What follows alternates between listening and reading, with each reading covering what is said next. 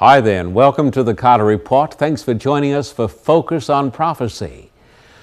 People around the world who study the Bible prophecies have come to one great conclusion. They believe that we are living in the very end of time. They believe that Jesus is going to come soon. They believe that the rapture is about to take place. And this program today is about the signs of the times, and it answers the question who will suppress the Bible? Therefore, today, I want you to come with me right now downtown Los Angeles in California and come with me to the great Shrine Auditorium. I want you to be a part of the audience today. I want you to be a part of this great audience as we open up the Word of God and focus in on the prophecies of God's holy Word. Welcome today to the Carter Report and Focus on Prophecy. Prophecy it's used to peer into the future, but it must be learned from the past. The Carter Report presents Focus on Prophecy. From the Shrine Auditorium in downtown Los Angeles, John Carter unravels the mysteries of Bible prophets and brings modern meaning to this ancient book. And now, John Carter. The Bible prophets say, right at the very end of time when people have had an opportunity, something spiritual, or there's going to come a change in the spiritual climate in the world. Now, I want you to come to an Old Testament prophecy. This is one of the strangest ones that I'll ever show you.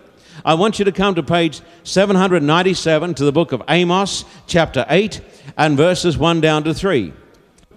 You ready for this? This is pretty strong, but you can take it. Thus the Lord God showed me, behold, a basket of summer fruit, dead ripe and he said, Amos, what do you see, Amos? What are you looking at? And I said, A basket of summer fruit. Then the Lord said to me, The end has come upon my people Israel. I will not pass by them any more. And the songs of the temple shall be wailing in that day, says the Lord God. Many dead bodies everywhere. They shall throw them out in silence. So, this is talking in the context of a tremendous catastrophe that comes upon the human race. And then in this context, please notice the context, verse 11 and 12.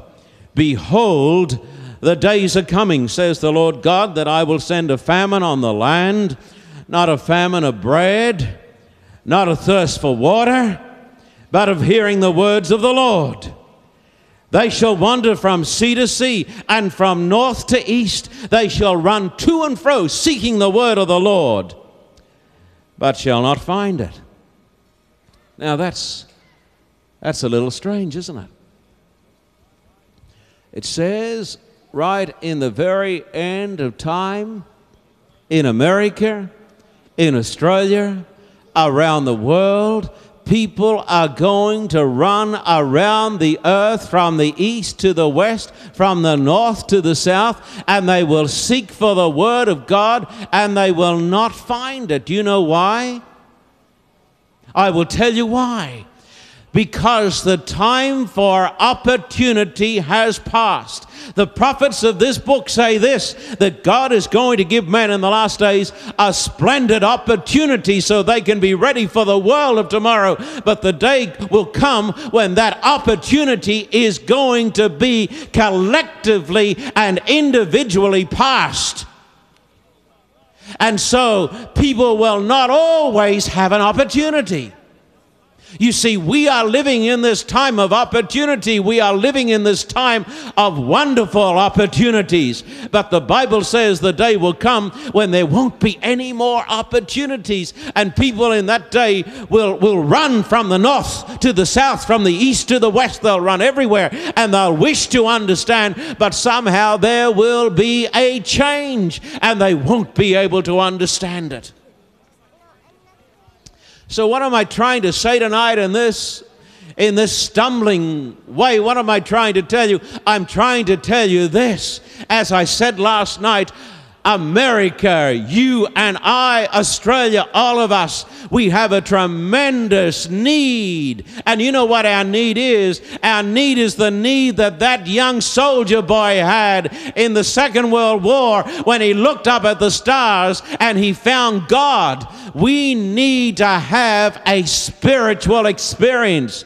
We need somehow to get in touch with God or let God get in touch with us. And that's the only thing, my friend, that is going to prepare us for the coming of the stone. Listen, I want to tell you folks tonight because this is a Christian nation.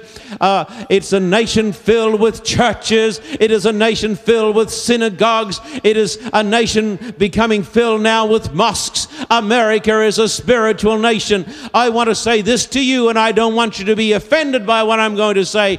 Religion doesn't save a person. You hear what I'm saying? Religion doesn't save a person. There is only one thing that can save a person and get him ready for the coming of the wonderful world of tomorrow, and that is a personal experience with the God who made the stars and who sent his son down to this earth. Can you hear what I'm saying? That's why I'm saying to you, all right, go to church, go to church, and God bless you. Go to the synagogue, and God bless you. But if it only goes as far as that, it's not going to do you any good. Oh, you say that's a pretty hard thing to say? No, it's not a hard thing to say. It is the truth. It is the truth. It is the truth. Like that young soldier boy in the Second World War, when he looked up, he had been to church and he'd heard it all. But when he was in the foxhole and he was facing the great tribulation and he knew that his hour was up, then he started to think about his relationship to his God. And what I'm inviting you to have in this meeting tonight is not just a going to church, going to the synagogue sort of experience. I'm saying we need something that is more than that. We need something that reaches us and takes us into the very presence of Almighty God and that turns us upside down and that puts peace in our soul and that puts power in our lives. I'm talking about something that you can have. I'm talking about something that's real. I'm talking about something that you can have. Look, I'm not just making this up.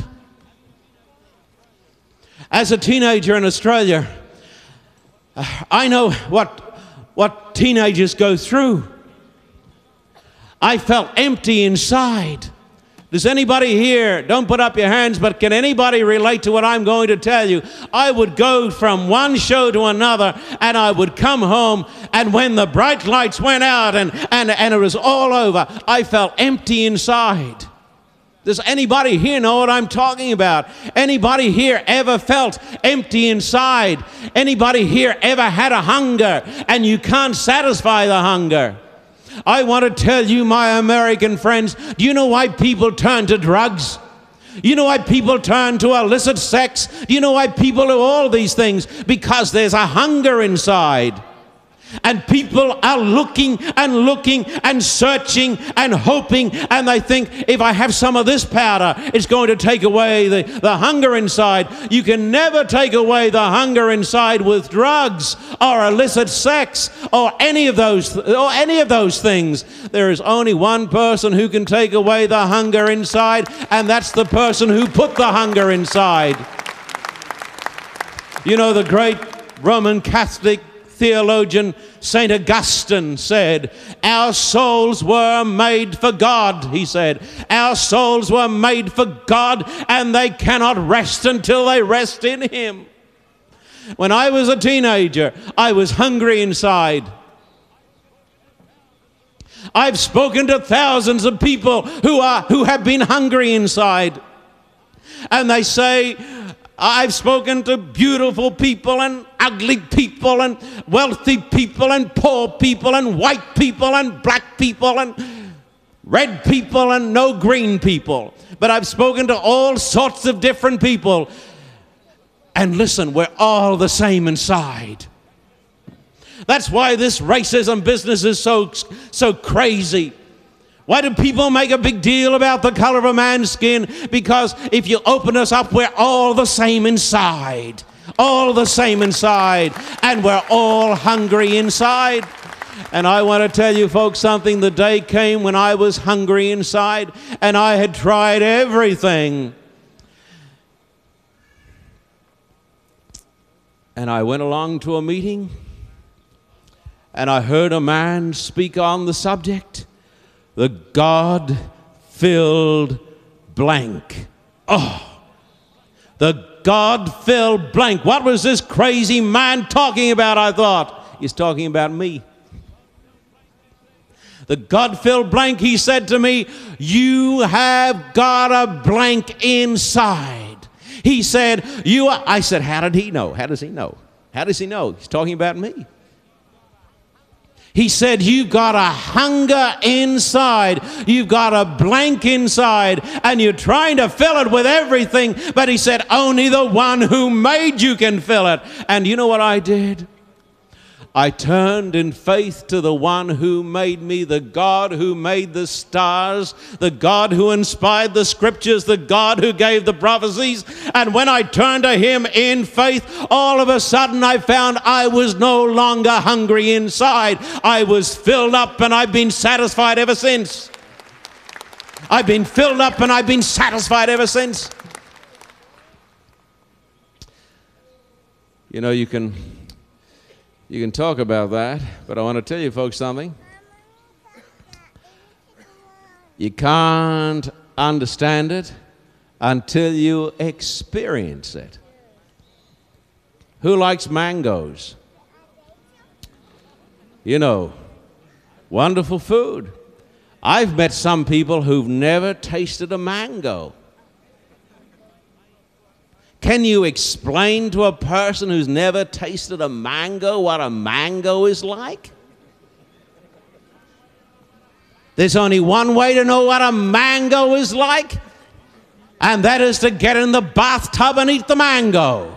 Isn't, isn't it? You've got to experience it. Now, my friend, I'm saying to you tonight, I want you to not just think about it and not just be interested in what I'm saying here tonight.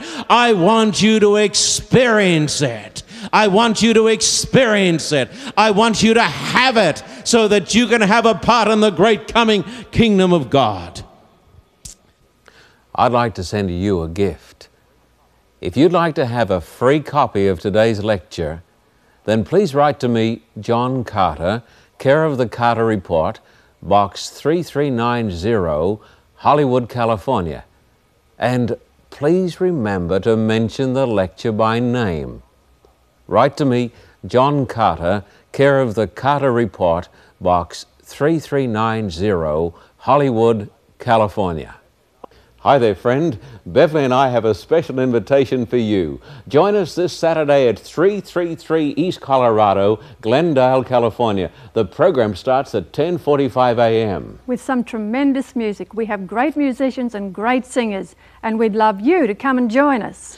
And then we have the strong teaching of the Word of God. The place is 333 East Colorado, Glendale, California, Saturday, 10:45 a.m. I said I was going to talk about the signs, the omens. We're going to come over here to the blackboard and we're going to have a little look. There are lots and lots of passages here, but we're not going to look up the passages, but you can write them down or you can get them in some other way. We're going to talk about the signs of the times. Jesus Christ spoke about the signs of the times. In Matthew 24, his disciples came to him and they said, Lord, how do, we, how do we know when this great day is going to come? How do we know when the great stone is going to come? How do we know that the kingdom of God is going to come? And Jesus said, I am going to give you signs. Jesus said, There are going to be prophecies. There are going to be prophecies. There are going to be prophecies. And those prophecies are going to tell you when the stone is about to come. I have put up here some of the prophecies. The prophet Daniel, 600 years before Jesus, said, right at the very end of time, there would be a tremendous burst of knowledge.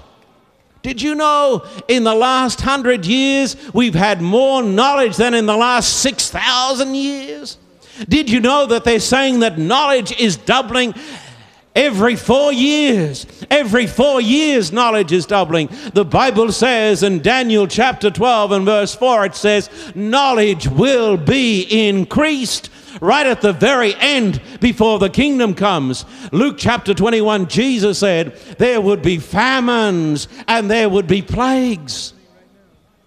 You know, as I have traveled around the world and I've gone to places like Africa, Last year, we went out with a group of people and we helped to feed the starving. And it came home to my consciousness as, as never before that every day in this world, 30,000 little babies starve to death.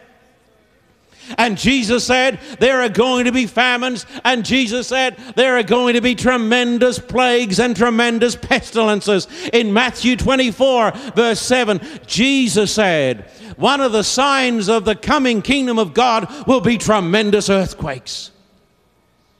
Did you know that? Jesus, well, there's always been earthquakes. I know that.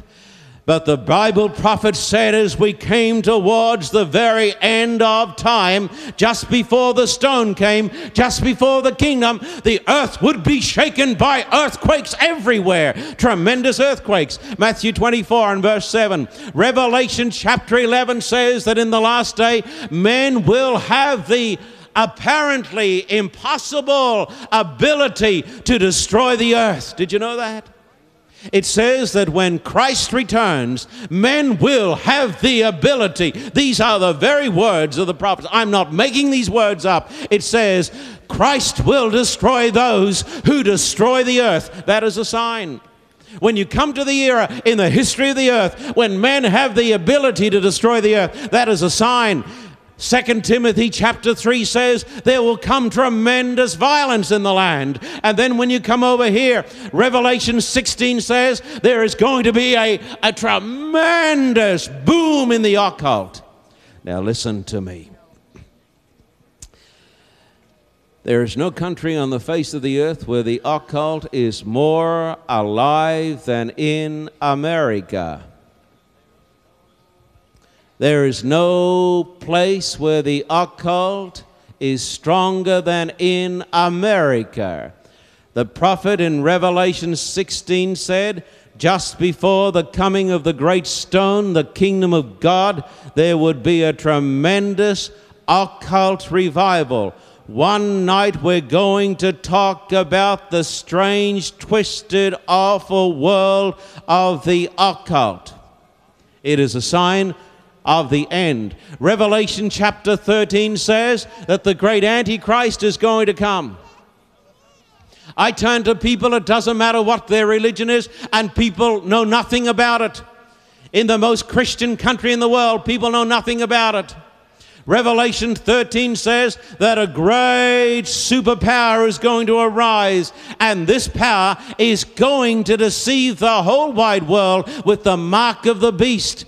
That's Number seven, Luke 21 says there'll be signs in the sun, signs in the moon, and signs in the stars. Number 9, Matthew 24 says the good news of the kingdom is going to be preached in the whole wide world, and then Christ will come. And 1 Thessalonians chapter 5 says the kingdom of God is going to come when people are going to be saying peace and safety. Everything is wonderful. We've, we finished with war. It's going to be a wonderful time of peace and prosperity and the millennium is coming, and then the stone comes.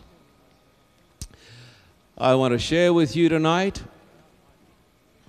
about my deepest conviction.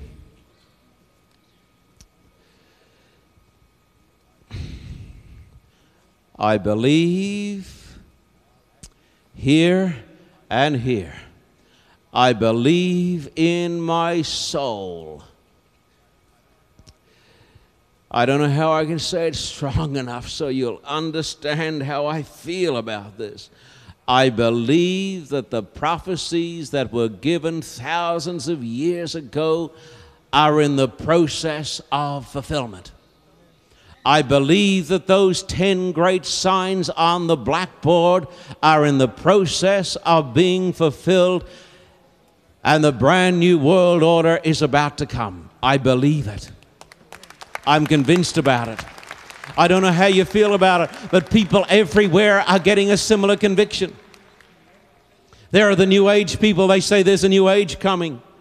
The Muslims say there's a great change coming in the world, around the world, wherever you go, people of every religion, every faith, people without any faith, they say something is about to happen to the planet, something is about to happen to America. I want to tell you, folks, something, something is about to happen. You know what we need? I go back to it before. I go back to what I said to you before. I want to talk to myself, and you just listen in. What I need is a personal experience with my Heavenly Father. I need a supernatural experience. And so, what am, what am I trying to tell you tonight? I'm saying rejoice. Jesus said, when you see this, rejoice. Jesus said, stand up tall. Jesus said, rejoice. Look up. Lift up your heads. Your redemption is drawing near. Jesus said, This is nothing to make you afraid. This is good news. Rejoice. But then he said something else. He said, Rejoice and prepare. Rejoice and prepare. I wish we would do both. My American friends, you know the story of the great civil war that tore this country in two? You know the story of the Battle of Gettysburg, don't you? The two commanding generals had been boyhood friends, and that battle raged on for days. And after two or three days, the South took their final stand or attempt for the mastery. As I've read the story of Gettysburg, it's a thrilling story because the South came on brave men, though misguided.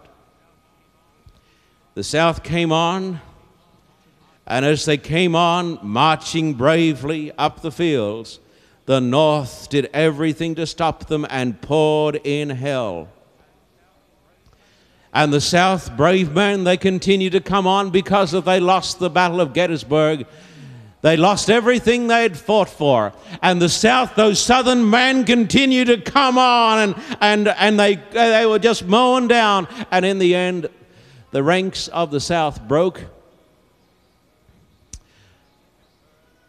And when Lincoln heard the news, he sent the message pursue the enemy break his power. Now is your opportunity to end this war, said Lincoln. Pursue, pursue, pursue. Break his power. Bring the war to an end. Crush the rebellion and save lives. But the North couldn't follow up. You know why? The North had fought to the point of exhaustion. They couldn't pursue. And that night, a pale moon looked down upon the fields of Gettysburg, and the men were lying there in heaps, dead bodies by the thousands, by the tens of thousands. The American Civil War saw more atrocities and more casualties than any battle that ever took place in Europe. The fighting was the bloodiest and that night, as the moon looked down, it saw men lying there by the thousands, and some wore gray and some wore blue.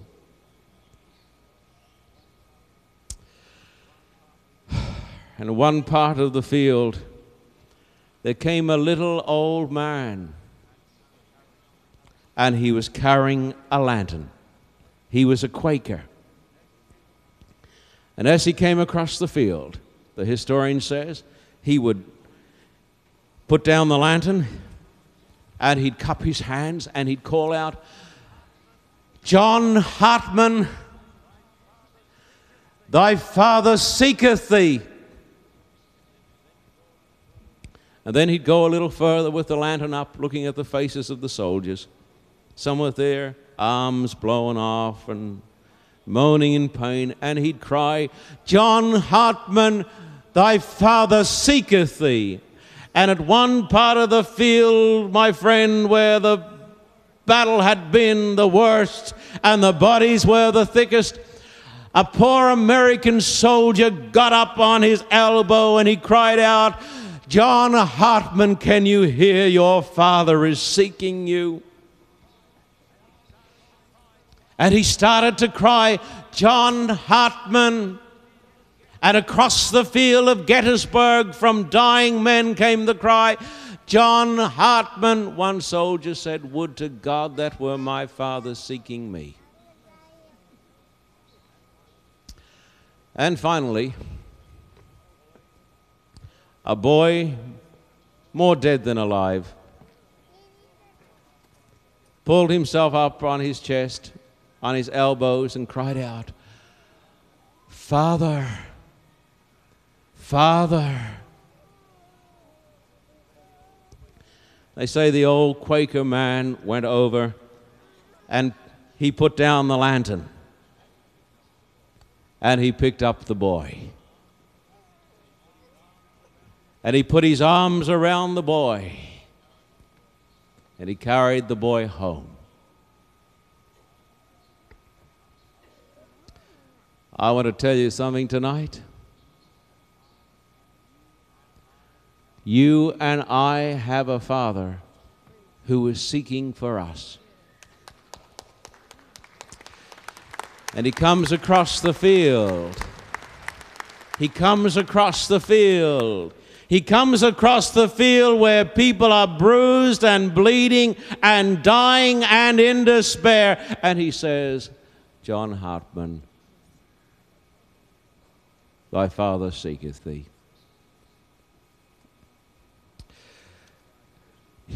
What can I say to you tonight? I poured out my heart to you tonight. I want to say this to you tonight. There's a new world coming, friend. There's a new world coming by and by. It's coming soon. The signs tell me it's coming. The stone is coming. The stone is coming. And I have a Father who is seeking me, and He's seeking you. And maybe somebody here tonight says, I can't do it, I can't make it, I'm not strong enough. The good news is this you don't have to be. You have a Father who is the Creator God. He's strong enough to take you home. That's the good news.